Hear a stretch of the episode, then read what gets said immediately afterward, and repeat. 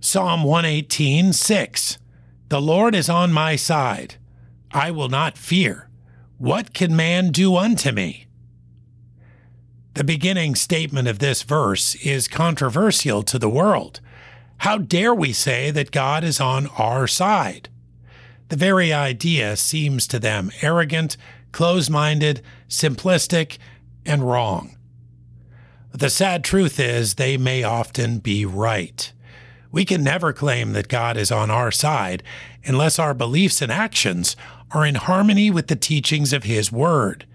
God cannot be on our side unless and until we are on His. The guarantee of God's help can only be ascribed to those people who are living by His plan. Through faith in Christ, we have assurance of eternal salvation. That is never in doubt.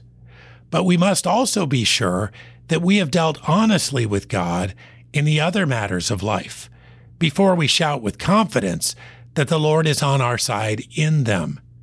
If we are disingenuous, we may have much to fear from man.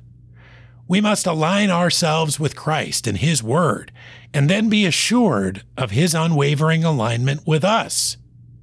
Psalm 118 6 The Lord is on my side.